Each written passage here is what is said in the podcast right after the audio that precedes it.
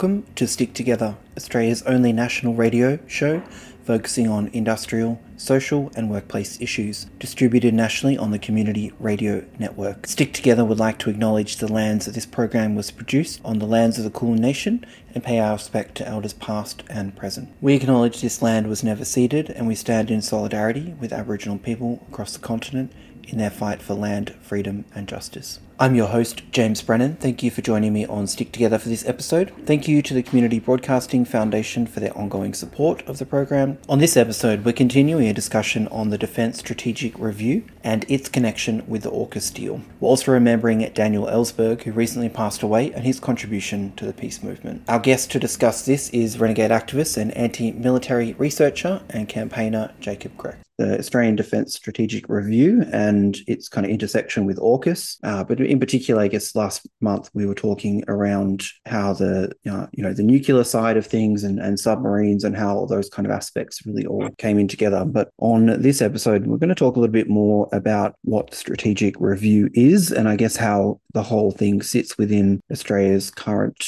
and projected military strategies. But before we get into that, listeners would have probably seen that Daniel Ellsberg passed away the 17th of, of June, and he was a pretty good age at 92. But I think I think apt to have a little bit of a discussion about him and the impact that he had on discussions around the US military and particularly around whistleblowing. And Jacob, thanks again for joining us on the show. No worries, James. Always a pleasure to be on 3CR in a different capacity. And across the whole you know community radio network as well. We are today, and Jacob is someone who you know has obviously played a really significant role in the Australian peace movement over the years. What kind of things have you got to say about Daniel Ellsberg and his contribution to the peace movement? Daniel Ellsberg was a strange one. First of all, he's a hero. There's no taking away from what Daniel did back in 1971 and his advocacy on behalf of whistleblowers and truth speakers in the ensuing, gosh, what is it, 52 years. I think the point I want to raise about Daniel, one that a lot of people might not know about him, and that is he started life, he was in the military as a hawk. He was very pro Vietnam War, he was pro pushing American power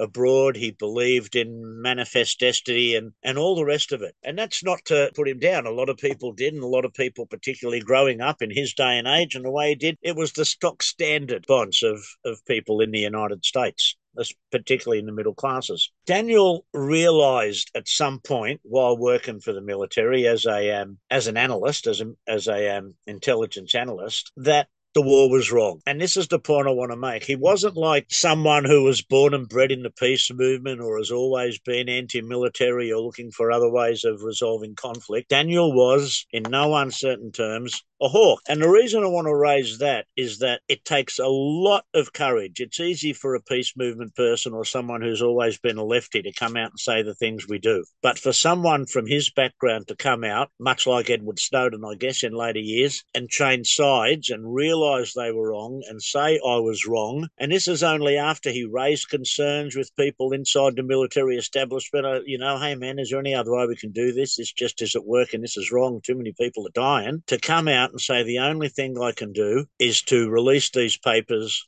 to blow the whistle. And I think that's often left out. The chain Daniel Ellsberg was um, able to make to release the documents he did. He used to have to take his teen, young teenage kids into his office with him, page by page, on a photocopier, copy things, put them back in the file, just do a briefcase's worth at a time. You know, today we press a button and bang, we can have 50 filing cabinets transferred. But the amount of risk he was under and the amount of tension he must have felt being in a Defense Department, Defense Intelligence photocopy room doing these pages one by one. Listeners of a certain age might remember having to do things like that, not necessarily for whistleblowing, but just photocopying documents. We're not talking about days of automatic feeders and all these kind of things. We're talking about putting a document face down on the glass, photocopying, waiting 30 seconds, lifting the glass up, turning the page over, putting the next page down repeatedly. I can only imagine the, the tension the system turned on him the way it did. He went on to become an advocate for free speech and back so many people. And of course, now, as the, the way works with history and hindsight, because 71, we're talking 50 years ago, he's now, it's now become accepted to speak about Daniel Ellsberg as a hero who helped um, develop American democracy, who did all these great things. Even, you know, everyone from the New York Times, even President Biden would recognize Daniel Ellsberg's contribution to American society. And that's what happens as things get further in the past. Is but, that do you think, you know, is that is that just about that passage of time that's released you know, say comparing to the people, the figures that you mentioned before, is or is is it attributed to, I guess, the peace movement and, and broader kind of social movements that were happening at that time? People now know through the work of people like Ellsberg and the broader peace movement that the Vietnam War was wrong, just like people to, are starting to understand that Australian involvement in Afghanistan and Iraq was wrong. Find out a bit more about Daniel Ellsberg's story if you don't know about it. Certainly, you know, some inspiring things there to read and, and listen or however you're going to consume that. But before we get on to strategic review, I just thought it might be worthwhile for you know us all to get, get a little uh, bit of an update on Julian Assange. I know that there's been some you know movement and, and certainly some public kind of statements and things that have been said recently. And I thought you know especially talking about Daniel Ellsberg that it would be good to link those things together because as you said he's really paved the way for some of the modern day whistleblowers. His appeal was knocked back, and the US are trying to extradite him to the United States that's what's that's what's happening right now. We've been saying it's the eleventh hour for a long time. They hasn't got much time left, but we're now at a point where any day now the order could come through. He could be taken out of Belmarsh, put on the bus, put on the plane, sent to the United States, and we might not even know about it until the plane has left. But there are still a number of avenues that his legal team are trying. The European Human Rights Court could still hand down an injunction to stop him being extradited. Um, the the British courts could say, what's the word, hearing, appeal, based on the fact that they've kept secret the findings that the security firm UC Global was providing information directly to the CIA and um, WikiLeaks editor Kristinn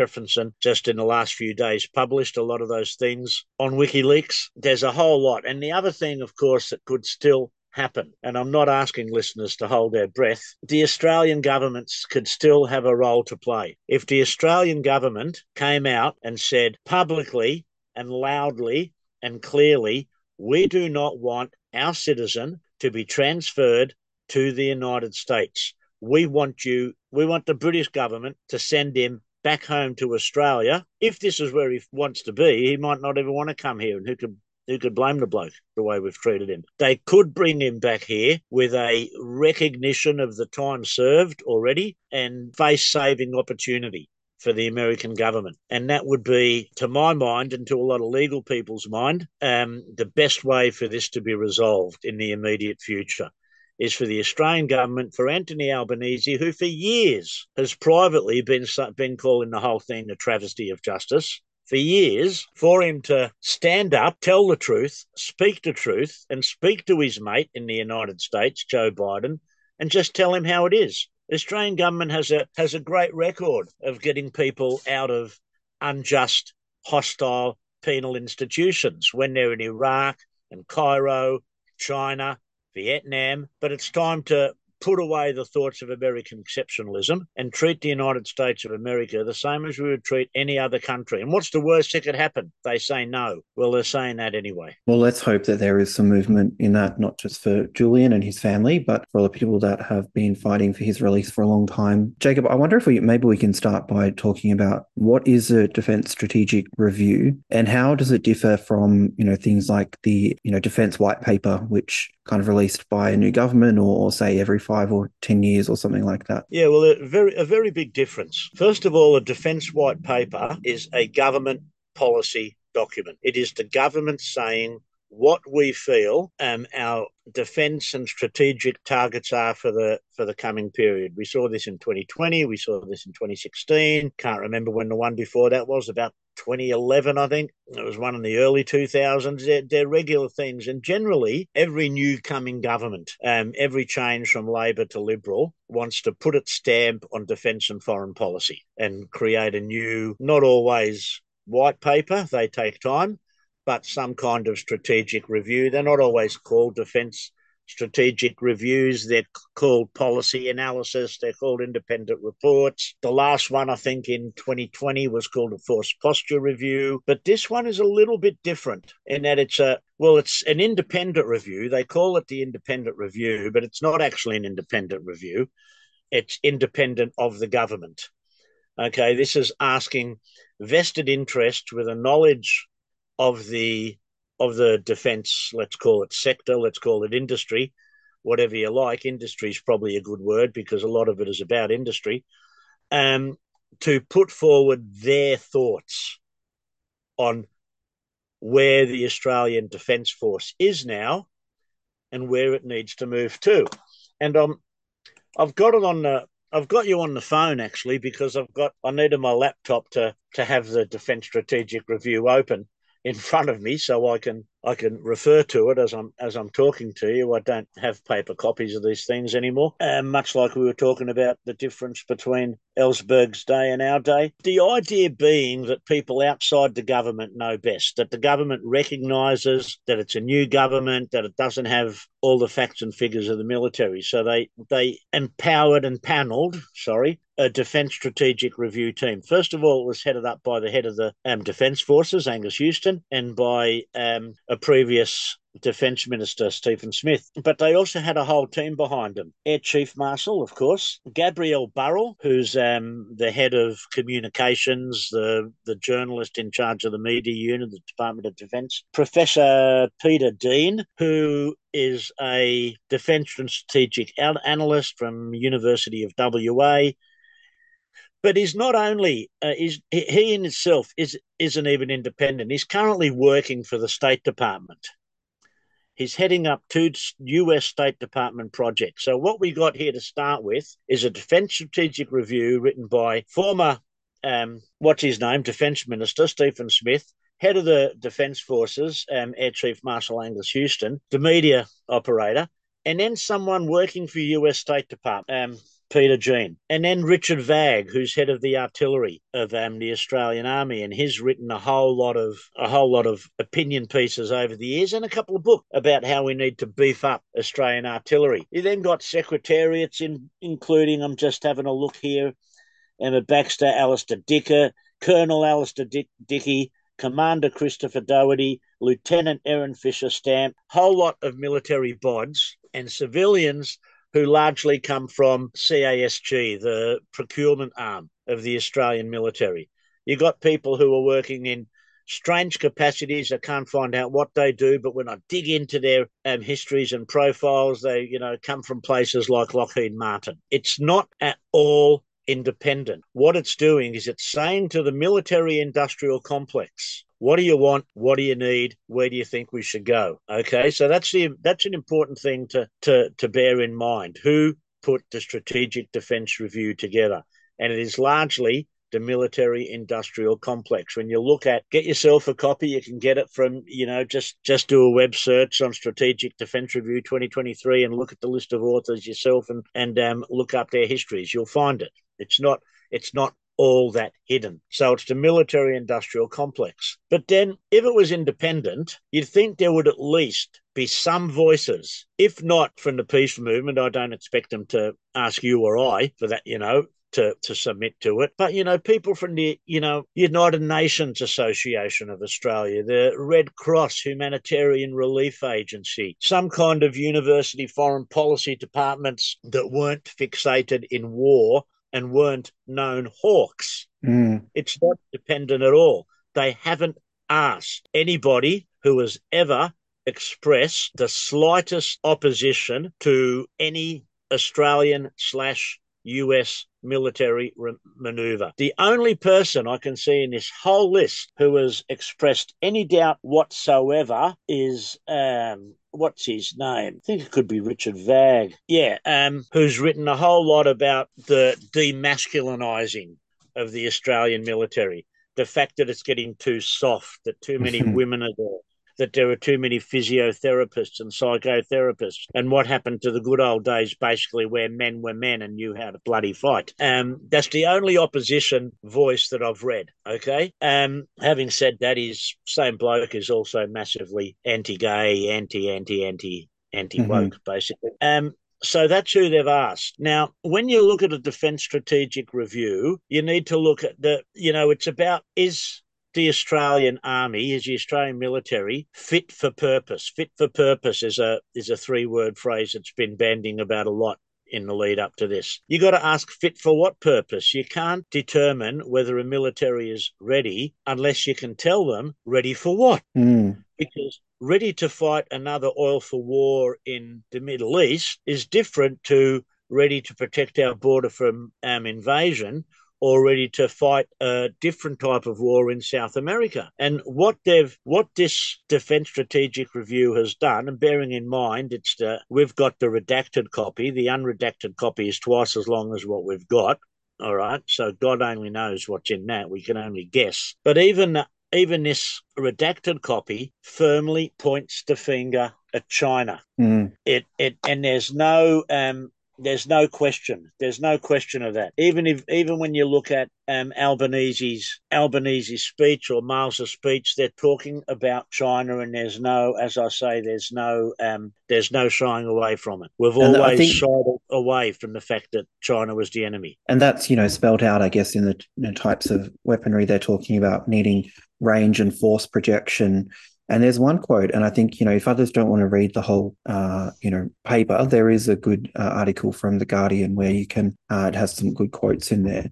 And I wanted to read out this quote that says there is only a remote possibility of any power contemplating an invasion of our continent, but that the threat of military force or coercion against Australia does not require invasion. I thought that was really interesting because, you know, most of the time, I think when people talk about defense strategy and, and they're talking about what we should be spending on the military and things like that. Mm-hmm. That's the kind of thing that people mostly imagine is, you know, we've got a country and we need to be able to protect its its borders. And, and uh, you know, and, and, and we do. Yeah. But that that is kind of that's indicating that you know that's not necessarily the type of warfare that this paper is talking about. And you know, I think you know goes to your point about the the subtext of the whole paper is is that the threat is China, and it, yeah, interesting about the range and force projection missiles and and you know the uh, nuclear fueled submarines come into that that we spoke about on the last episode as well. Yeah, and this is and this is why you know the Australian Defence Force it's got the D- Defence Strategic Review has elucidated five points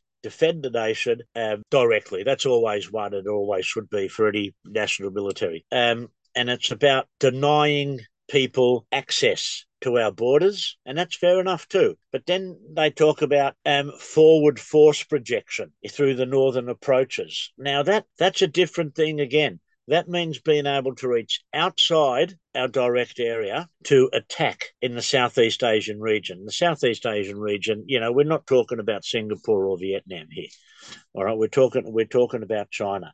And that's spending so much of Australian resources. They've even remodeled. We've cut down our um, our bushmaster requirement, for example, to about a third of what it previously was. The idea being that we don't need that kind of vehicle anymore, um, and we're going to put the money we save in that into creating our own long range ballistic missile operated from the north of Australia. So it's a it's a change in saying that the Australian military um, should be fit for any number of range of purposes. The Australia and look, here's something I'm going to step outside my peacenik hat for a moment. And back in the late '90s, I was fortunate, unfortunate enough, take your pick, to be talking to a pretty senior person within the Australian Army who'd just come back from Iraq and he was opposed to Australia being so closely intertwined with the US military. And part of his part of his rationale his rationale for it was that quite proud of the fact that, and I'm not proud of it, but just put paraphrasing him, the Australian Army fights above its weight. They're soldiers. They are the best soldiers in the world, according to him he said to me, the US are just US soldiers, the grunts, are just machinery operators. And he pointed out, he said, when we have six people on a in an armored vehicle in the car, each one of those six people can drive it, can do minor repairs to it, and can operate all the machinery in it. With the same six Americans in a Humvee, only two are licensed to drive it. Only two know how to use the navigations. Only two know how to use the machine gun. All right. And he said they're not soldiers, they're machinery operators. And I'm seeing part of what this is is is moving away from our um, generalist military capabilities, which is, um, as I say, I'm not proud of. I'm not one of these people boasting about how great Australian soldiers are by any stretch of the imagination. But we did have that generalist approach. But now we're getting what they're referring to as a focused approach, which means that Australian soldiers will be focused on how to operate particular bits of machinery. That's a, that's going to be a part of it, the retraining of Australian soldiers, and it fits us more into the AUKUS model, into interoperability with the United States. Okay, because when you look at what they're talking about, assigning ourselves the northern approaches of Australia, working closely with AUKUS, we're saying this is going to be our area of operation for the Anglo American Australian Alliance. No question about it. We don't need you anymore in Iraq. We don't need you anymore in Afghanistan, especially if things like, you know, your Air Force pilots are going to refuse commands if they think that their target is not a military target, especially if you're going to get, you can't control your media so that the atrocities, the murders of your soldiers on the ground are going to be splashed across the front pages all around the world.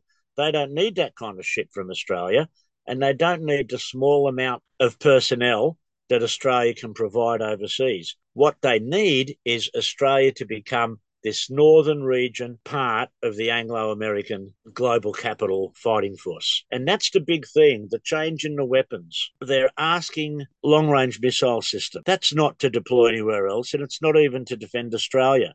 It's to forward project AUKUS force into the Indo Pacific region. When they're talking about cutting down the Bushmaster, the tank requirement, they're talking about using Australia less in foreign wars. They're talking about Australia becoming this part of the machine. And that's the scary part for me. So when you look at that, the thing you need to look at is, well, that this is it's it's it's hard to put into words, but from a defense analysis point of view, if you're fit for purpose, if your purpose is the potential of an attack from China, not even an attack from China, but conflagration between the United States and China, China, Taiwan, whatever, to get ready for that, then these are the smart moves to make. Absolutely. My question is that that is not what Australia's main defense priority is. Our defense priorities, this hasn't addressed global warming. It hasn't addressed refugee and the um, destruction of societies throughout the Pacific region because of sea level rises, because of um, climatic, extreme climatic events. It hasn't addressed any of that. It's taken away without addressing the thing that every major military planner has said for the past 20 years has got the the most potential to disrupt society, put that aside and said, no, no, all we got to do is worry about a conflagration involving China. And that's the scary thing that by focusing on China, we ignore everything else and become just part of a multinational US based force to counteract the expansion of China and the expansion of China. I mean, the paper says that China is involved. I mean, it's it's hard not to chuckle when you see Australia saying China is the, the largest military increase in the region since the end of the Second World War. And we say this as we make the announcement that we're building nuclear submarines. I say this as we make the announcement that we're spending $100 billion to have a, a sovereign missile um, capacity in the north. We say this as we enter AUKUS and give United States, United Kingdom access to all our facilities. We say it as we do another military bilateral status of forces deal with Japan and give Japanese military access to Australian resources and Australian bases. So it could be argued. I'm not. I'm not a Sinophile. I don't necessarily take China's side in this because they're the other side to America. A pox on all their houses, as far as I'm concerned. But we're not paying attention to the reality of the situation. We're saying this is what the military-industrial complex wants us to do. We haven't really acknowledged anybody from foreign affairs from peace movements, from developmental, from humanitarian organisations, from climate change bodies about what we need to be fit for purpose for. And we've taken it directly from the head of our Defence Force and two other military officers, one of whom is working for the State Department, and one of whom is the head of our artillery brigade. It's it's ridiculous and it's um it's irresponsible. Thanks so much, Jacob. Thanks so much for tuning in. You've been listening to Stick Together. I've been your host, James Brennan, and if you want to hear any past episodes of the show, head to the 3CR website or wherever you normally listen to podcasts and you can find them all there. If you want to get in touch with myself or the other producers at Stick Together, please send us an email at sticktogether3cr at gmail.com. We'd be happy to have a chat or find out about any workplace issues or campaigns that you've got going on. Thanks so much for tuning in, and until next time, stick together.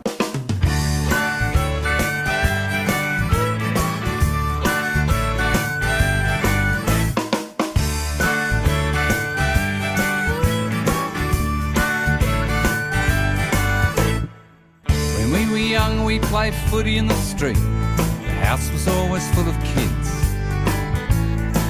Nobody knew where the hell we all were, and nobody knew what we did. We rode our bikes all over the world. We'd hang out at the beach and the park. They'd never ask, we'd never say, long as we got home before dark. Some nights my dad'd turn and say,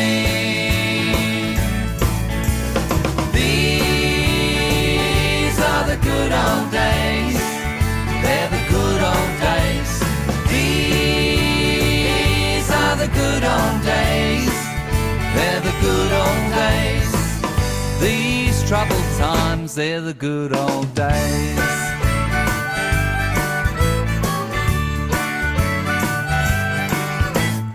21, we had no mobiles or emails, and we all seemed to manage just fine.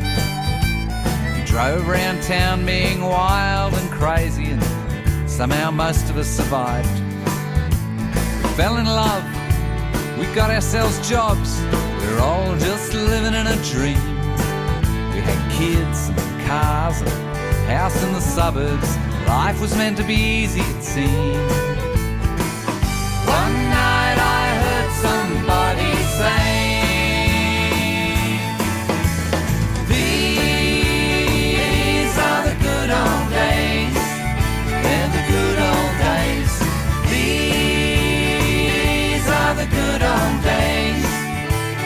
good old days. These troubled times, they're the good old days.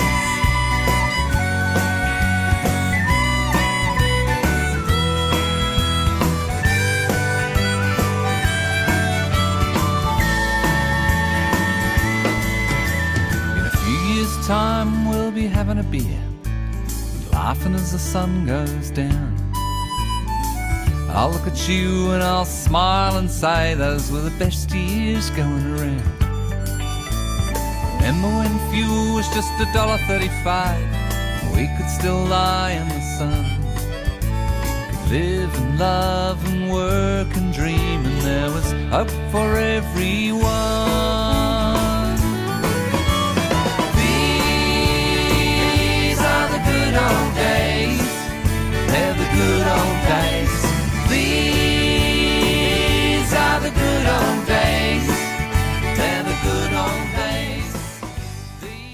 You've been listening to a 3CR podcast produced in the studios of independent community radio station 3CR in Melbourne, Australia.